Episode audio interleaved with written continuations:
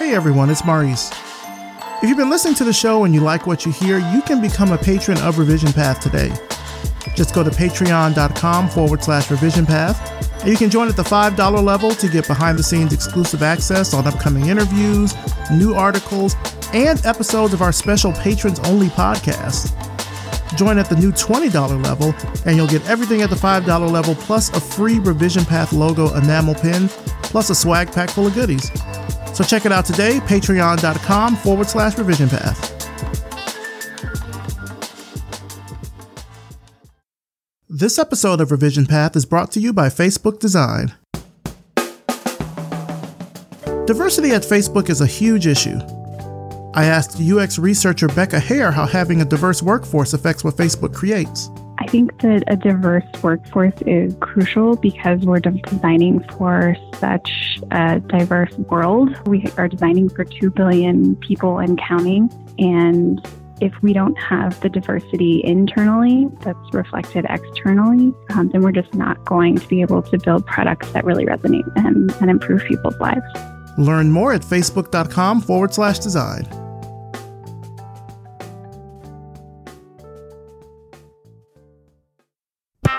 Are you looking for a job? Are you looking to hire someone for a job? Then check out our job board over at revisionpath.com/jobs. This week, Glitch is looking for the following positions: a full-stack engineer, a front-end developer, a community health engineer, and a DevOps engineer. These positions are for their New York City office, but remote candidates are more than welcome to apply. If you're looking to diversify your design or dev team, then post your job listing with us. For just $99, your listing will be on our job board for 30 days, and we'll spread the word for you throughout our podcast and our weekly job alerts. Get started with us and expand your job search today. revisionpath.com/jobs.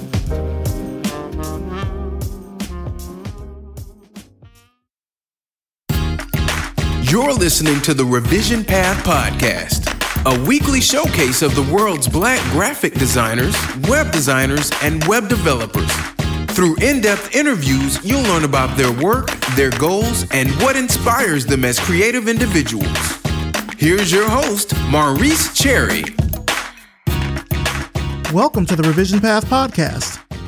My name is Maurice Cherry, and before we get into this week's interview, I wanted to talk about our sponsors, Glitch, Google Design, and MailChimp. Glitch is the friendly community where everyone can discover and create the best stuff on the web. I'm talking cutting-edge VR experiences, smart bots, useful tools to solve problems at work, apps that help advance important causes, I mean, you name it. People have built over 1 million projects on Glitch for you to discover, with new ones popping up every day. So what are you waiting for? Get started on making something awesome today at glitch.com. Google Design is a cooperative effort led by designers, writers, and developers at Google.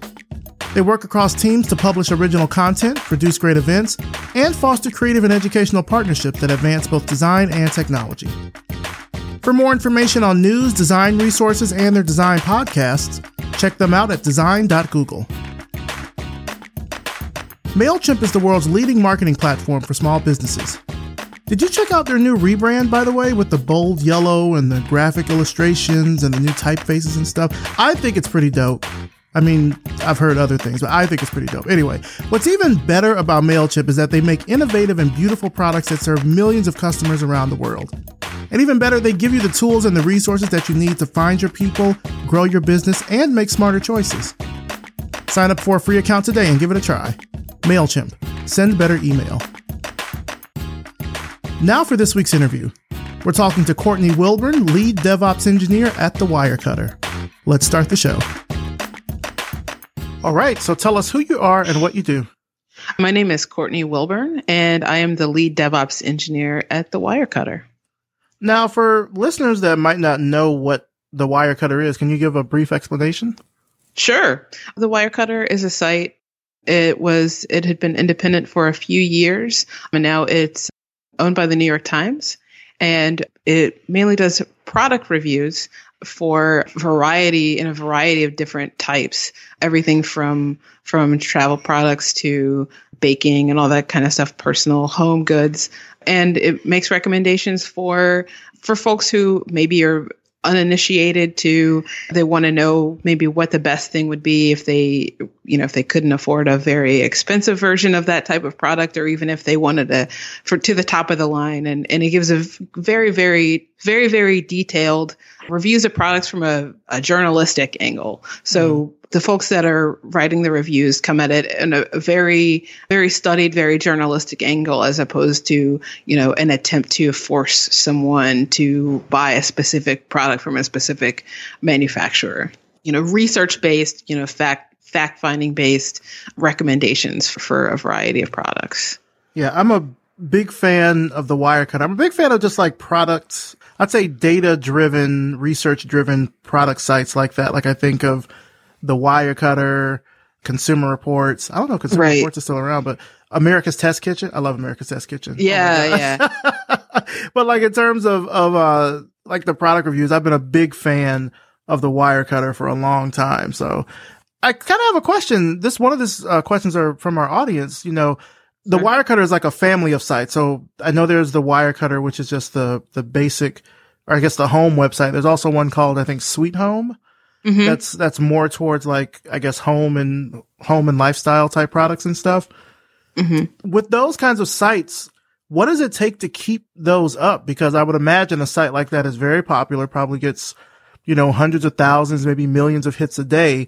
And especially now that you are part of the New York Times, that probably just amplifies the amount of visitors that you get. How do you keep a really popular site like that up?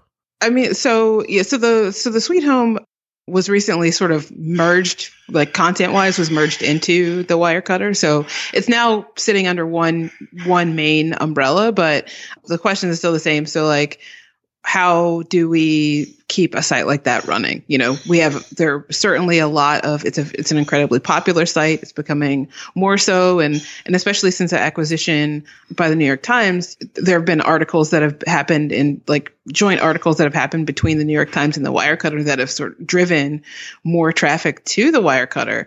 And to keep it up, you know, there's anything that you would do to keep any popular site up. You know, you have to make sure that you have things in place procedures in place to make sure that if it's a busy shopping period of time, say like Black Friday, that you're able to handle all of the site views, and that you do things. There are things that you can do on the data side, things that you can do, you know, on the data present and on the presentation side to make sure that the viewing experience is consistent for viewers and that you're not getting any delays or any problems. And that just is, you know, careful monitoring, and then, you know, being and understanding what those potential thresholds could be. If you think, oh, okay, the traffic's getting busy, there are ways that we can mitigate the increased viewership or increased page views by using, you know, tools to scale or to scale up to accommodate any increased view so that things don't crash. And then there's, you know, just some of the other things, like just general things like caching. Like there's just a lot of different things you can do to balance out, to keep the experience consistent. And a lot of that just is making sure that you know what those thresholds are, you know, the capabilities of the site in low traffic days and the capabilities of the site in high traffic days, and just keep an eye on how that changes and make sure things are consistent. And obviously there's some of those things like, you know, monitoring. If something starts to look amiss, you notice something that starts to look amiss, you know, you on the performance side for end users, you do what you can to fix that as soon as possible. So, yeah.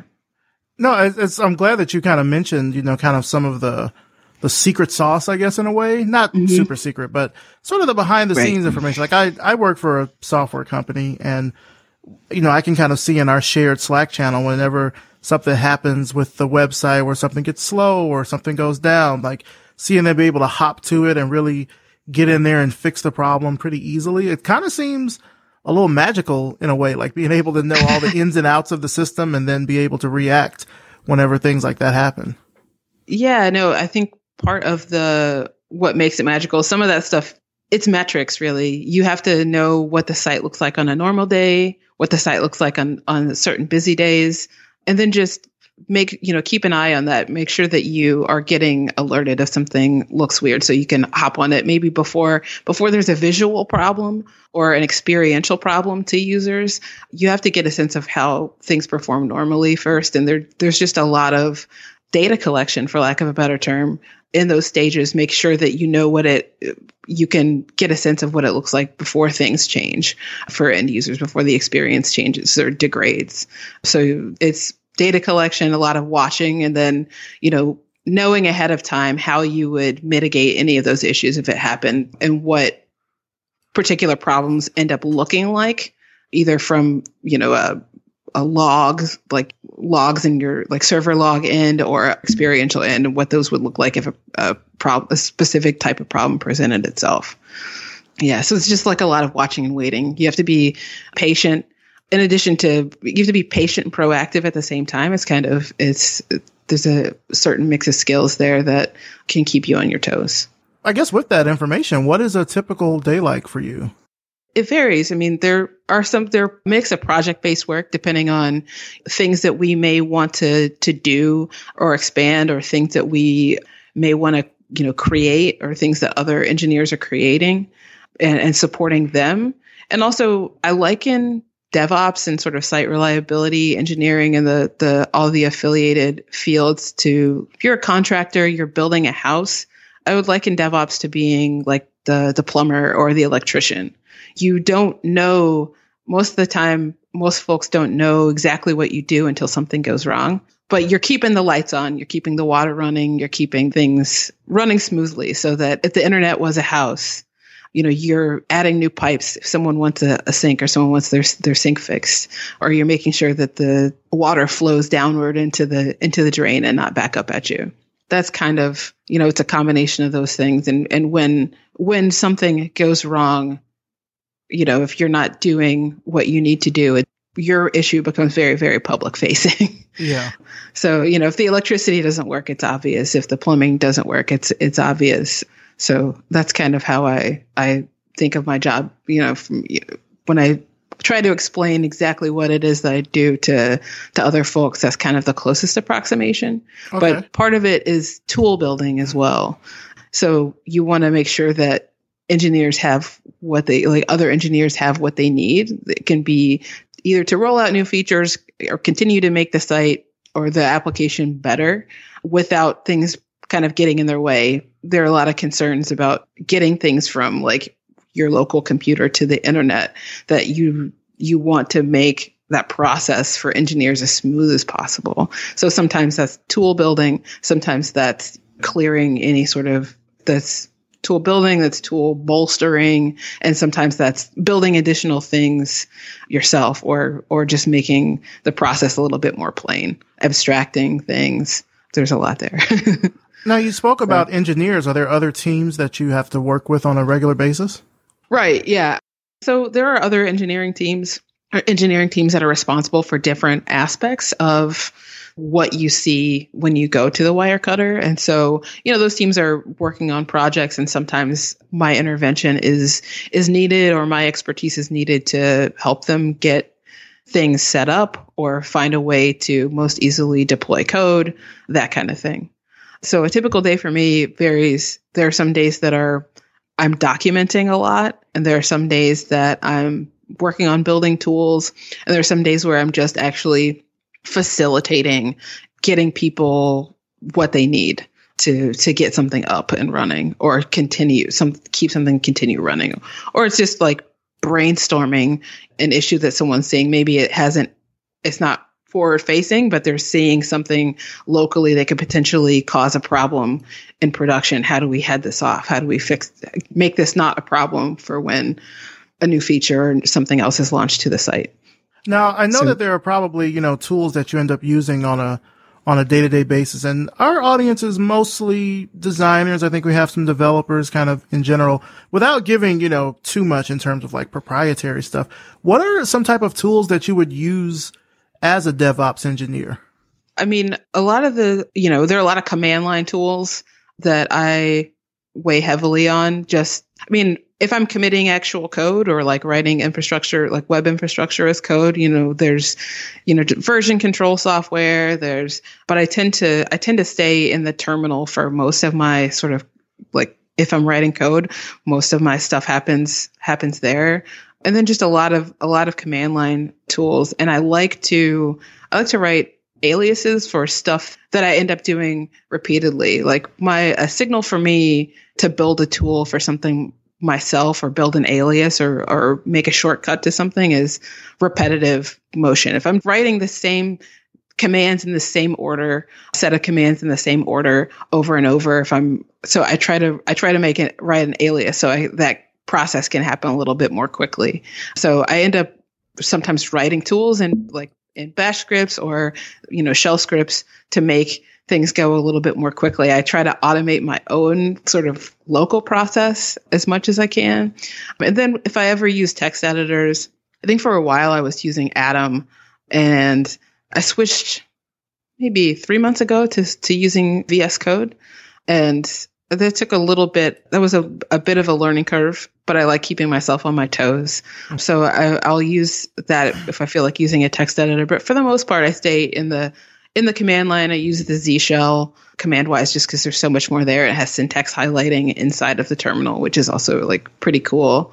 Other tools I use, I can't quite say because, you know, I don't want to sort of reveal anything about, you know, specific to architecture, but generally I can say to, you know, the site's architecture, but I like, if there are GUI tools, I try to look for the companion on the command line because I feel more comfortable using command line tools for just generally.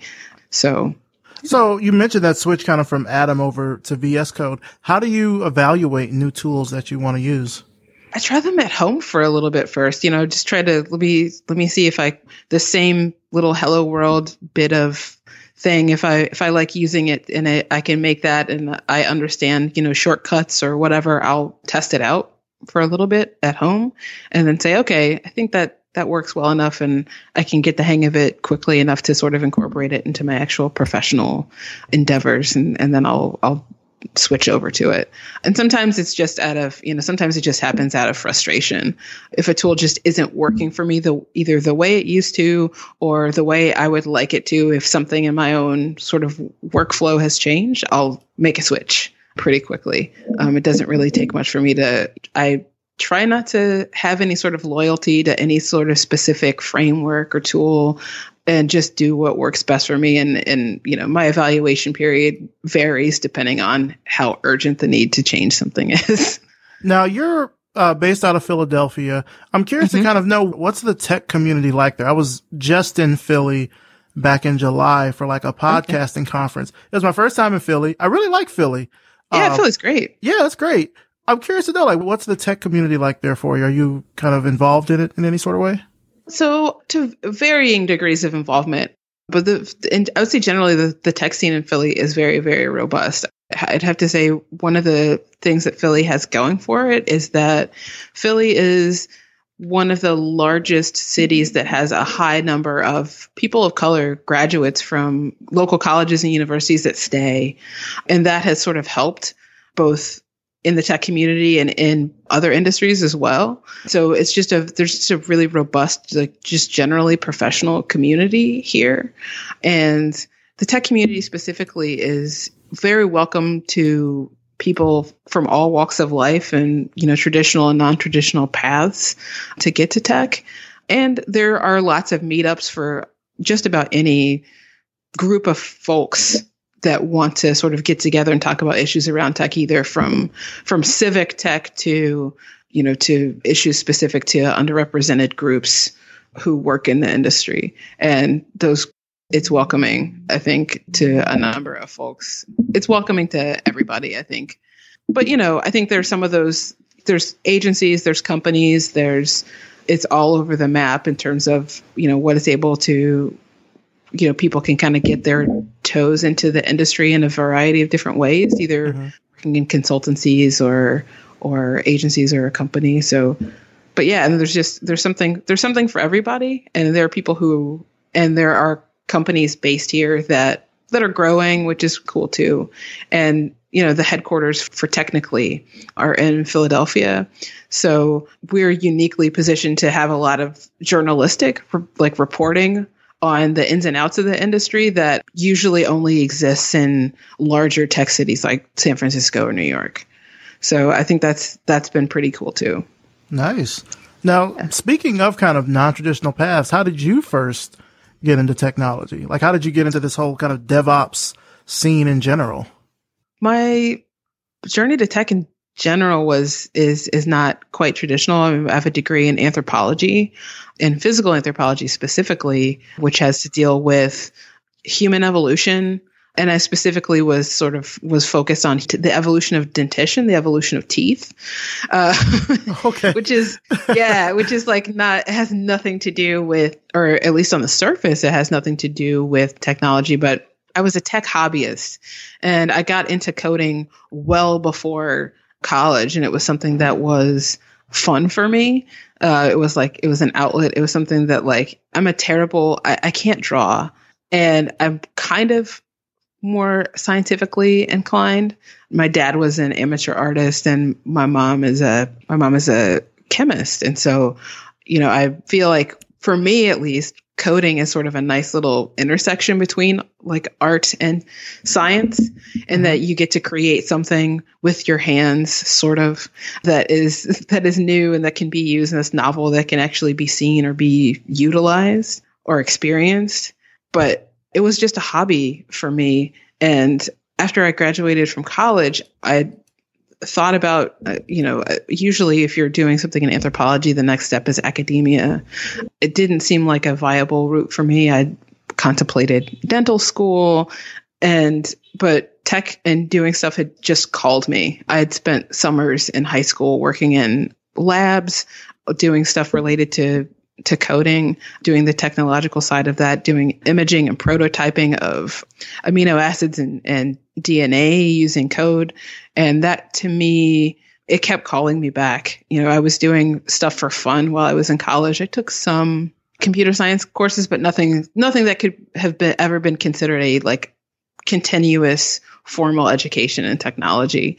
And then I largely was like, I had taught myself database stuff first and web stuff in addition to that, and, you know, the early HTML stuff. And by the time I got into college, or after college, when I graduated, I was still coding on the side. It was more application coding and not web.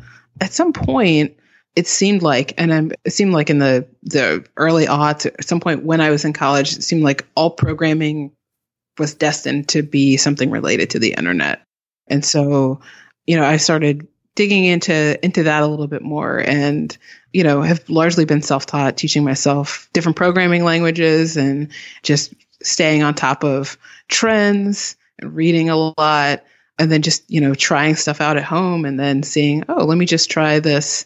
And then I was able to get my first job doing something actually technical about 12 years ago, doing, like, application building about 12 years ago. But in terms of DevOps, the DevOps thing sort of started happening, maybe 4 or 5 years ago. And I first started learning about continuous integration and continuous delivery. And there's something about it. There's something about the building aspect of it that resonated with me. Mm-hmm. I'm not really sure why. I don't know if there's probably, I could dig there a little bit and try to figure out why, but I really don't know. I don't know why. There's something that resonated with me. And so before I fully sort of shifted into DevOps, I always was making sure I took some of those responsibilities on. I want to see how something gets from you making a site on your computer to actually being somewhere on the internet, like, what's involved, you know, understanding DNS and understanding all these other sorts of the things that go into making a site actually, like, presented to you and to your face. And that's from how sites get, you know, now a lot of things are getting compiled and built more so than they used to be for the web, but understanding all of that stuff was just so fun to me, and how it got there. So, and helping people get it there. And that's what made that DevOps specifically exciting. I mean, it sounds like just the curiosity of finding out those like integral parts and how they, you know, kind of make a react. I was always going to make like a chemical reactions kind of pun to it, but yeah. Since you mentioned your mom was a chemist, but no, it sounds like that. Like you have, you know, there's DNS and there's the whole stack and how all those things kind of come together to present a website into a browser to the world. Like knowing that behind the scenes information is, I'm interested in that stuff too. My master's degree is actually in, telecommunications management. So we had to study a lot of that sort of back end kind of stuff to figure out how things are presented to the web in general, because like you, I came into this industry very much as a hobbyist. Like I was, you know, just designing websites and doing stuff on Photoshop on the side. And my degree is in math and I didn't want to go into academia because once you get a degree in something like that, the choices are teach or go back to school. And neither one of those appealed to me at the time. And eventually I was able to kind of turn it into a career. So I empathize with that a lot. I mean, and I think that kind of is what, and maybe you can speak to this as well, like what keeps DevOps interesting to you? Like what about the field makes you want to kind of still be a part of it? I think the thing that makes me want to still be a part of it is that there's always a way to do something to get more efficient and make it better. Like just sort of a personal or professional development, there's a sort of industrial development there. There are things that can change and things that you can, ways that you can make things more efficient or make things better or make things run more smoothly. Or, you know, when the process is complicated to get something from your local computer to a website, but it feels easy to other engineers to do that. When the concerns of how it gets there go away, and the main concern of another engineer, developer, or even a designer is exactly what they're going to do and not how it's going to get there. That makes me happy. Mm-hmm. I feel like I'm doing something right when, you know, someone can just say, "Oh, all I had to do was push a button, or just go to my terminal real quick and sit, you know, type in this little quick thing, and then." This is on the site exactly how I envisioned it. This experience is exactly how I designed it to be. And that satisfies me, the fact that there's an opportunity to learn more. There's always an opportunity to learn more. And then there's always something new, a new tool that makes things better that's out there, and just having the ability personally to satisfy an intellectual curiosity about all those tools and how they work. How do you keep up to date with all of that stuff? I read a lot. Okay. Yeah, I read a lot. If I can't attend a conference on something, I'll watch talks on some of the new and exciting things that are out there. You know, I subscribe to newsletters that kind of stay on top of, you know, industry trends. And some of that's, and also just like participating in communities, you know, either via Slack or what have you, that where people are discussing tools they use and how they use them and why they use them, or alternatives to what they're using. That's how I stay on top of things. I mean, it's just, you just have to constantly read, and that's fine because I enjoy that quite a bit. I enjoy I think anything that sort of satisfies my hunger for more knowledge is, I know I'm kind of moving in the right direction. Okay. Are there any like particular sources that you go to? There's a newsletter, This Week in DevOps.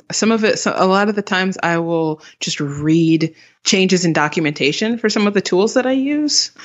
I actually like reading reference books. You know, sometimes people don't, but I actually like reading reference books and tend to read reference books like a majority of my sort of, I guess you wouldn't call it pleasure reading, but like sort of professional type reading is, you know, or reference books. And then, you know, I'll give myself an opportunity to actually try some of that stuff out, like practically, like if I'm futzing around on like a home computer, I will, you know, test something out and say, oh yeah, that actually does work. Or if I want to play with like a new technology, I'll do that. Mm-hmm. I'll read a reference book about it. I'll read some of the, like, you know, not necessarily a textbook, but just one of the provided, like buy an ebook on it and read it. Yeah. Yeah. Are there any like skills or knowledge? Because like I've said before, we have a lot of designers and developers that are listening, and they may not necessarily be in DevOps, but they may work with DevOps teams at work like I do.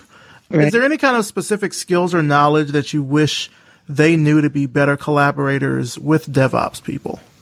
I would say, I mean, this is I hope it's not cliche, but some of those things they're not technical skills. They're what people would call quote unquote soft skills. The things, just being an effective communicator, being clear in your communication, always being aware that there's something that may be clear to you that isn't clear to designer or developer process wise, and being able to explain, okay, perhaps you've designed it this way, but based on maybe limitations you have around your stack, why some of these things may or may not be possible and what you can do to make them possible or how you can work together. So I think effective communication is probably the top thing.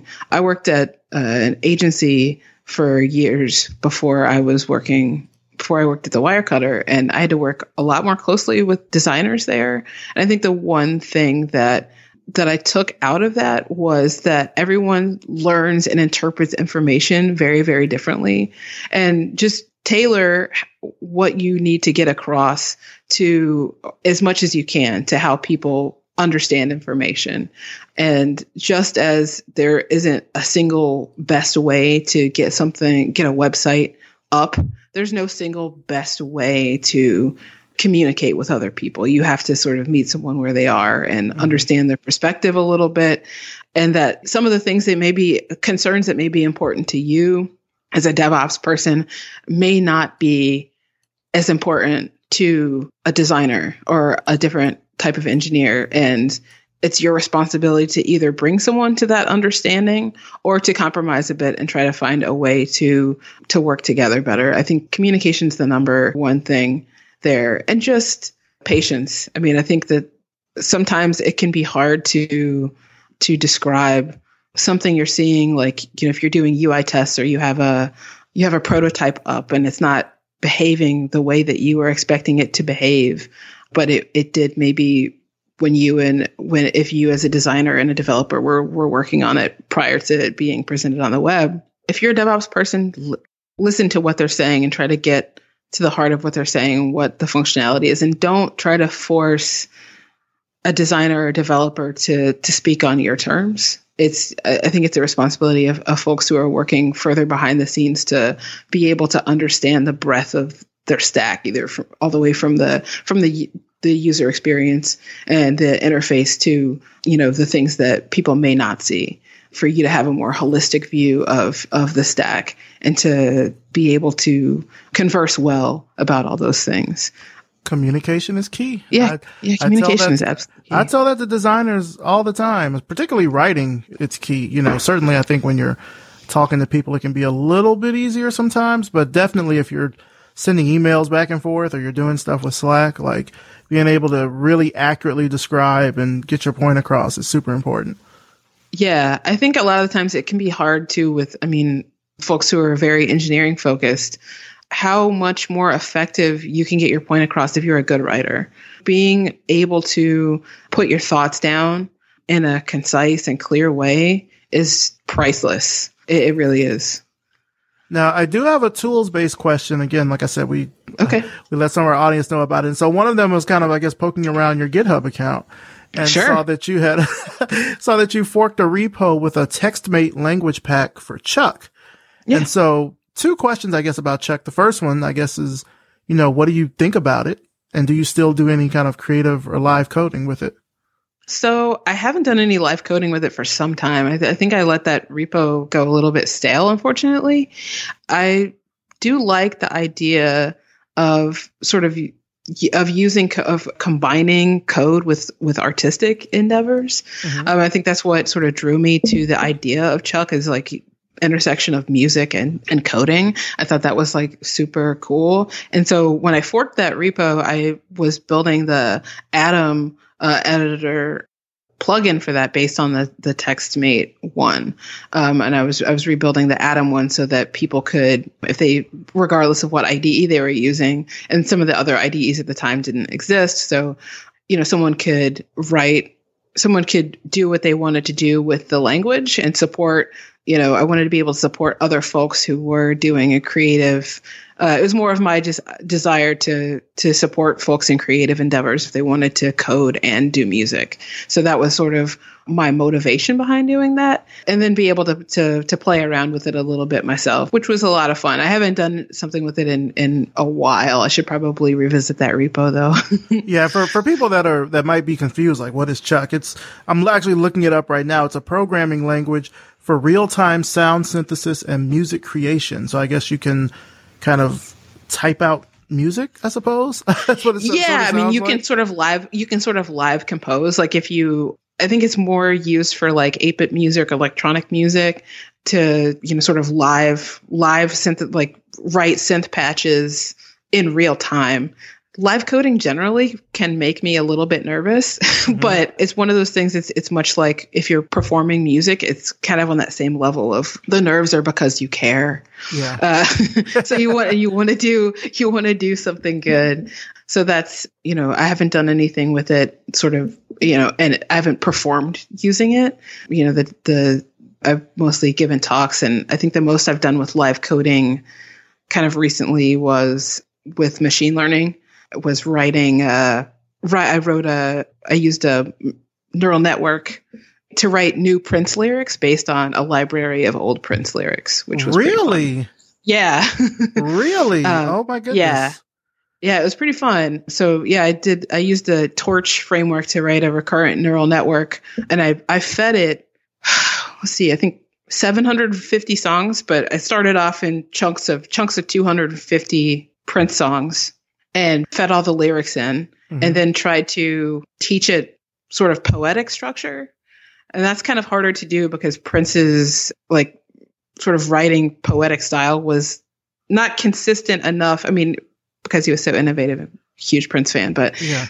Wasn't consistent from song to song. So that was a lot harder. Like songs that he wrote for other people tended to have more of like a rhyming couplet, traditional poetry type structure. And then songs he did for himself, he performed himself, tended to be less structured as his career went on. Mm-hmm. There were some of the more, you know, things where his like rhyme structure was consistent, or like, you know, beat and cadence structure was consistent, but that sort of was changed a lot as his career went on. So it was interesting to see what the neural network spat out. A lot of it was gibberish and pretty funny, uh-huh. but you know, as you can kind of tune how interesting or how close to or away from or how creative the neural network would get when generating new lyrics, and the effects were mostly just for my entertainment, but pretty good. Please tell me this is online somewhere.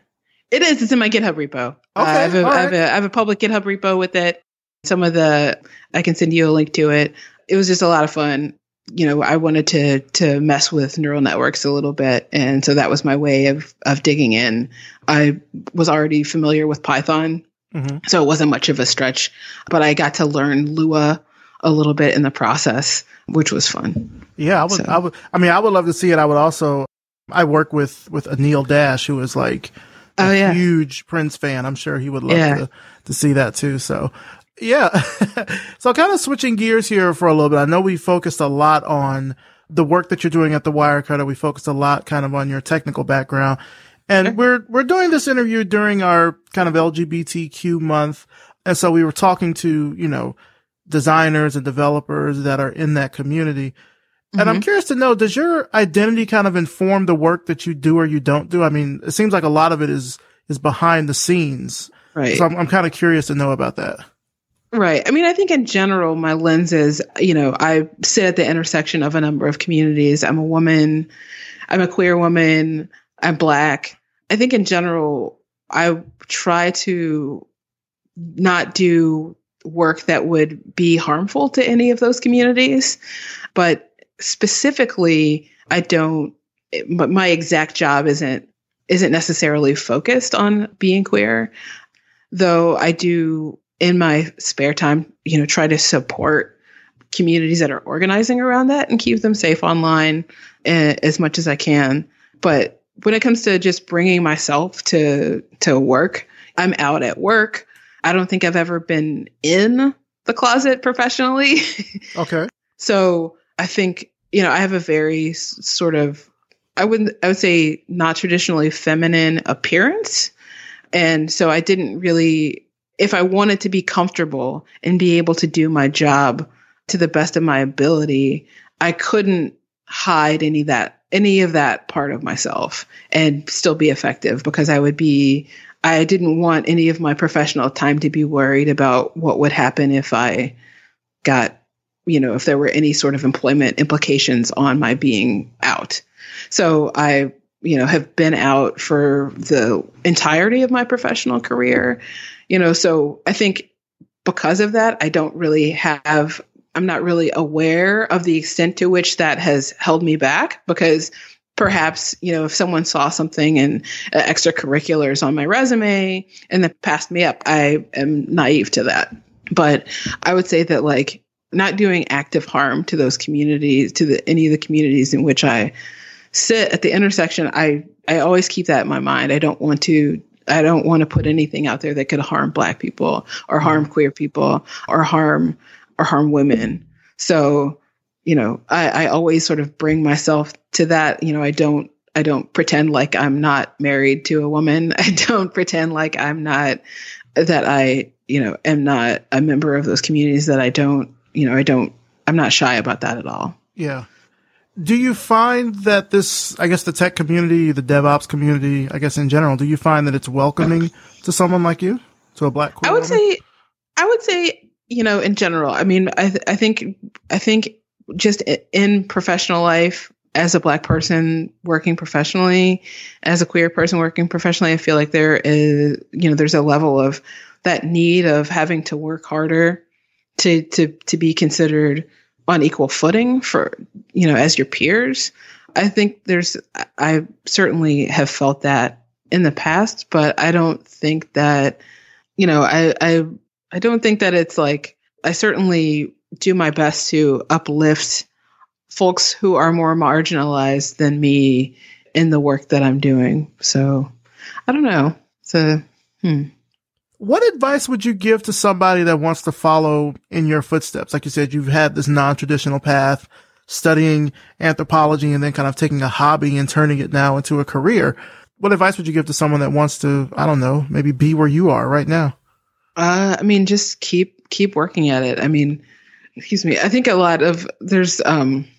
there's a lot that's out there about women in tech and imposter syndrome that I feel like doesn't always quite fit well when it comes to someone who is sort of, who's not only a woman, who is also queer, who's also Black. People talk about not feeling like you stack up to other folks and maybe, you'd be uncovered as some sort of fraud. I think the thing that has always helped me get past that is having a very clear understanding of what I'm capable of. And I would say to other people who are trying to get started, just have a clear understanding of what you're capable of and what you can do and how you can get there. And just as corny of a adage it is to work hard and focus on your dreams. Find your community of like-minded folks. If there's something that you want to do and you're interested in, find a mentor that can sort of guide you through and tell you what some of the pitfalls might be, where it's going to get difficult so that you can anticipate that. I think that has always been important for me, is finding someone who is willing to shepherd you either professionally or emotionally or otherwise, however you need to be supported through your journey. And, so that you can stay grounded and still, I think there's a level of self-reflection that I think can help, just saying where am I? Am I on my way to achieving what I want to do, and how do I get there? I feel like mentors can help you put some of that stuff in perspective, and also help you look back at what you've actually done. That's good. I think sometimes, when you're trying to get someone, you're working really hard toward a goal, it can be hard to see how much progress you've made, and mentors can help you look back and say, no, you've actually come pretty far. This is what you've done to get to this point, and here's perhaps what you might need to do to keep going, to stay on that path. And then being open, once you get to a certain point, to mentoring other people but always still staying open to being mentored yourself. There's always a way that you can improve yourself and find someone who's willing to share knowledge and be a good listener. So, who have been some of your mentors? So professionally, there's just been a variety of folks. I was fortunate enough to, when I started doing technical roles, I've had mainly women as supervisors who, and other women who are working in, you know, technology and some outside of, who have been able to, you know, just sort of give me guidance on life and just be supportive. When I was in undergrad and was studying anthropology, Janet Monge, she's an anthropology professor at Penn. And, you know, she was, you know, just sort of instrumental in just being supportive of, you know, any career choice, even if I didn't want to do anthropology. And Rebecca Mercury, who at the time was a computer science professor at Bryn Mawr, where I went. And she has, you know, just modeling that you can actually make a career out of technology and be a woman and kind of carve a unique path for yourself. Like, she is an expert on voting, like voting technologies. I think it was just really important for me to see women out there doing that. Like, personal mentors, before I kind of dove deep into tech, I worked at a nonprofit, and I was fortunate enough to cross paths with a man named John Bell, who changed my life. Yeah. So supportive. And teaching me about how the world worked outside of the academic Black middle class bubble that I had grown up in. Have there been any compromises that you've had to make either in your career or like even in your personal life to be where you are now? I try not to think of those so much like compromises so much as, you know, steps, really. I can't really think of, you know, compromises I've made around myself being a queer woman. You know, I haven't had to, you know, be in the closet, fortunately, and I haven't had to participate in anything that is destructive towards any of the communities that I belong to, which has been good, or like actively destructive.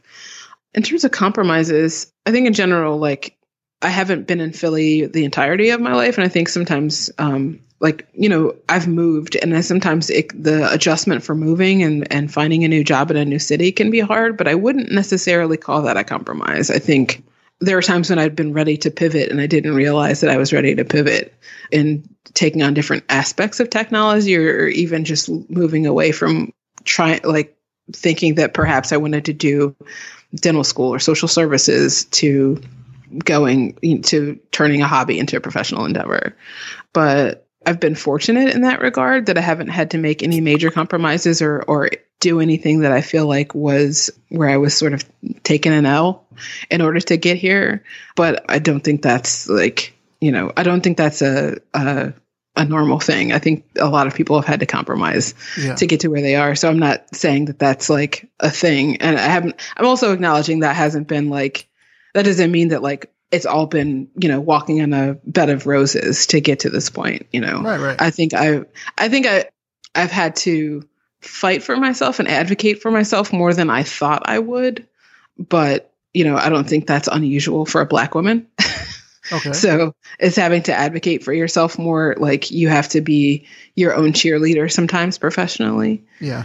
More than people are gonna, I think. When you look back through history, Black women are we're more behind the scenes than we are, and then our stories get told. And keeping in mind that I have to advocate for myself and having to compromise. Well, I probably, you know, as much as I've contributed to the success of something, my name probably won't get mentioned in the thank yous, and knowing that.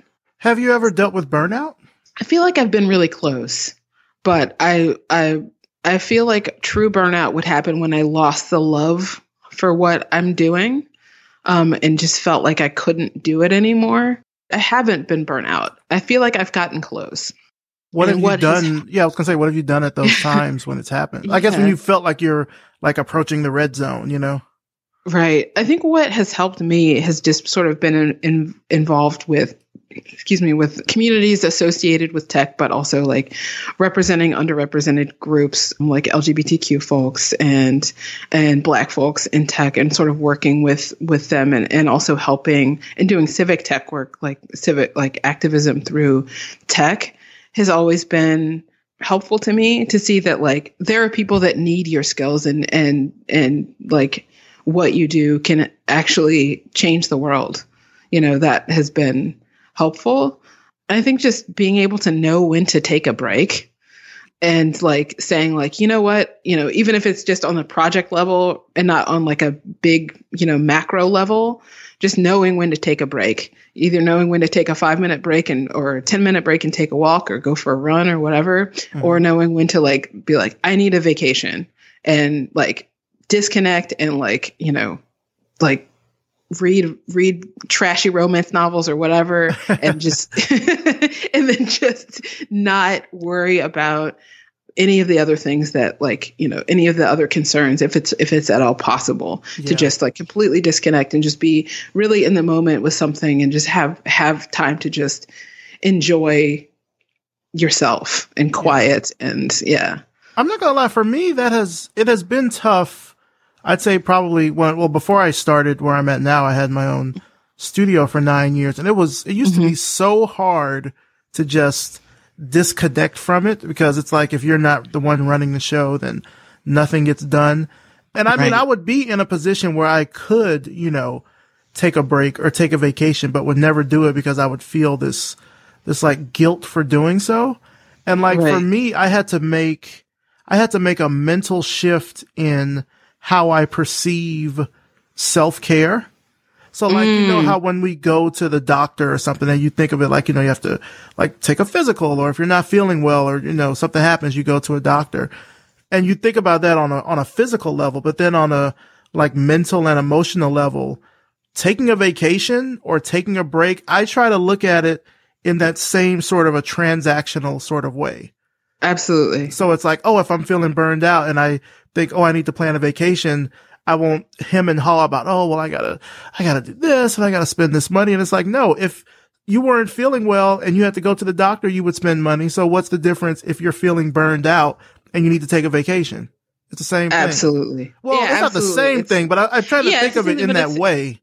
You know? Yeah, absolutely. Taking care of yourself, even just the small acts of self-care help. Well, you know, I've within maybe the past year, sort of really gotten into skincare stuff. Mm-hmm. And that's been like a really fun diversion, like just, you know, taking time to actually take care of yourself and then seeing what the effects of that do to you. You know, I had struggled with like pretty intense facial acne for like a long period of time, well into my like kind of current advanced adulthood, and seeing the results of like actually taking time to like get into a skincare routine and seeing what that has done for like my appearance and then my confidence as well, because like you think, oh, I feel like I look like an adult and not a teenager, or I feel like people are actually taking me seriously and maybe not looking at all the scars on my face. And what that has done for me personally. And you know, it actually really does help kind of fight the sort of, you know, your inclination to just sort of like, oh, I mean, I could find a better way to use my time than like doing this like moisturizing mask or whatever. No, just take some time, relax, do it, take care of yourself. You'll feel better. The effects last much longer than, you know, the time that you get out more than you put in. The effects of it last way much longer than, you know, the time that you spent, you know, taking care of yourself. And you'll certainly, I think, remember and look forward to those experiences more than like slaving through work, trying to be the star. I wouldn't say trying to be the star, but like trying to be the workhorse to just power through it. It's like, no, you know what?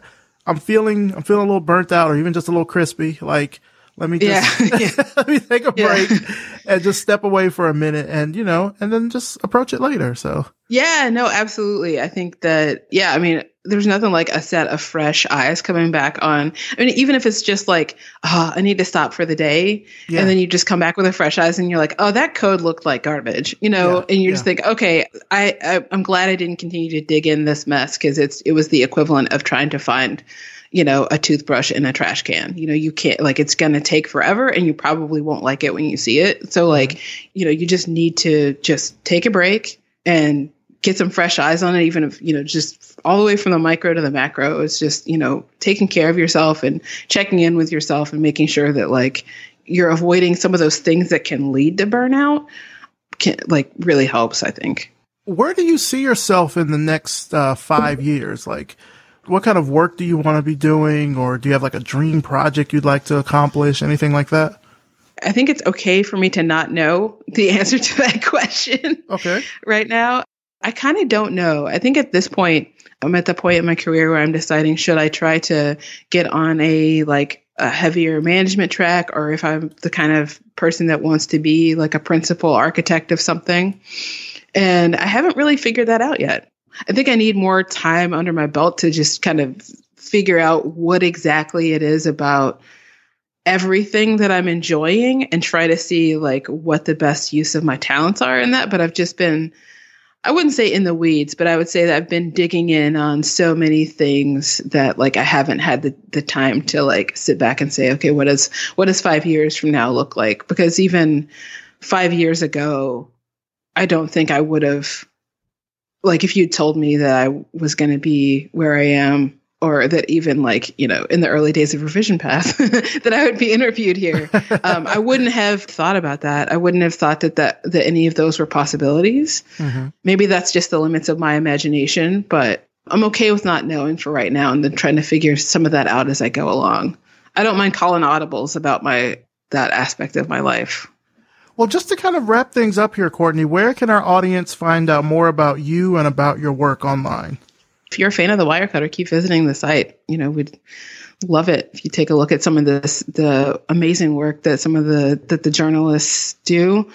And if you want to hit up me professionally or non-professionally, you can take a look at, I'm on Twitter, I'm on Instagram, @CJ Wilburn, on kind of all the things. I believe in a unified field theory of internet handles. So I try to stake out my namespace pretty quickly on anything that's coming out. So @CJ Wilburn on all of the things. And if you want to hear me talk about prints or see pictures of my dog, you can look at my Twitter feed, or even some peppered sort of mini rants about social justice or the intersections of that and technology or all those things.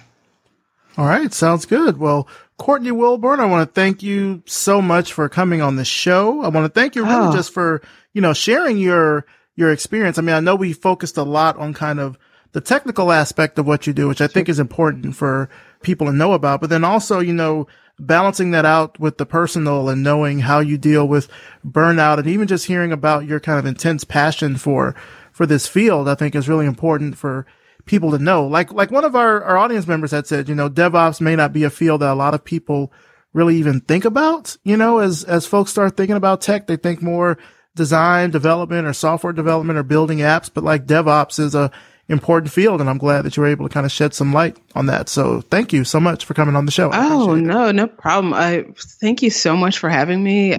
I'm a huge fan of everything that's going on with Revision Path, and so I really, really appreciate it. It's been an honor. I really appreciate the time. Thoughts of love are in your mind. And that's it for this week. Big thanks to Courtney Wilburn, and thanks to you for listening. You can find out more about Courtney and her work through the links in the show notes at revisionpath.com. Also, thanks as always to our sponsors, Facebook Design, Glitch, Google Design, and MailChimp. Did you know that people spend over 3 billion minutes daily on Facebook? I mean, with an audience of over 2 billion users, that's pretty impressive. People use Facebook to share and connect with the people they care about, and their experience is the core of the Facebook Design team. Sound interesting? Then learn more about Facebook Design and what they do at facebook.com/design. Glitch is the friendly community where everyone can discover and create the best stuff on the web. If you're new to Glitch, then just pop on over to the homepage, glitch.com, and explore some of the featured projects or categories to try it out. It's like a familiar app store, but almost everything is created by regular people like you and me. Everyone from students just learning how to code to some of the best programmers at the biggest tech companies use Glitch. And they're all ready to help you out if you get stuck. Ready to get started?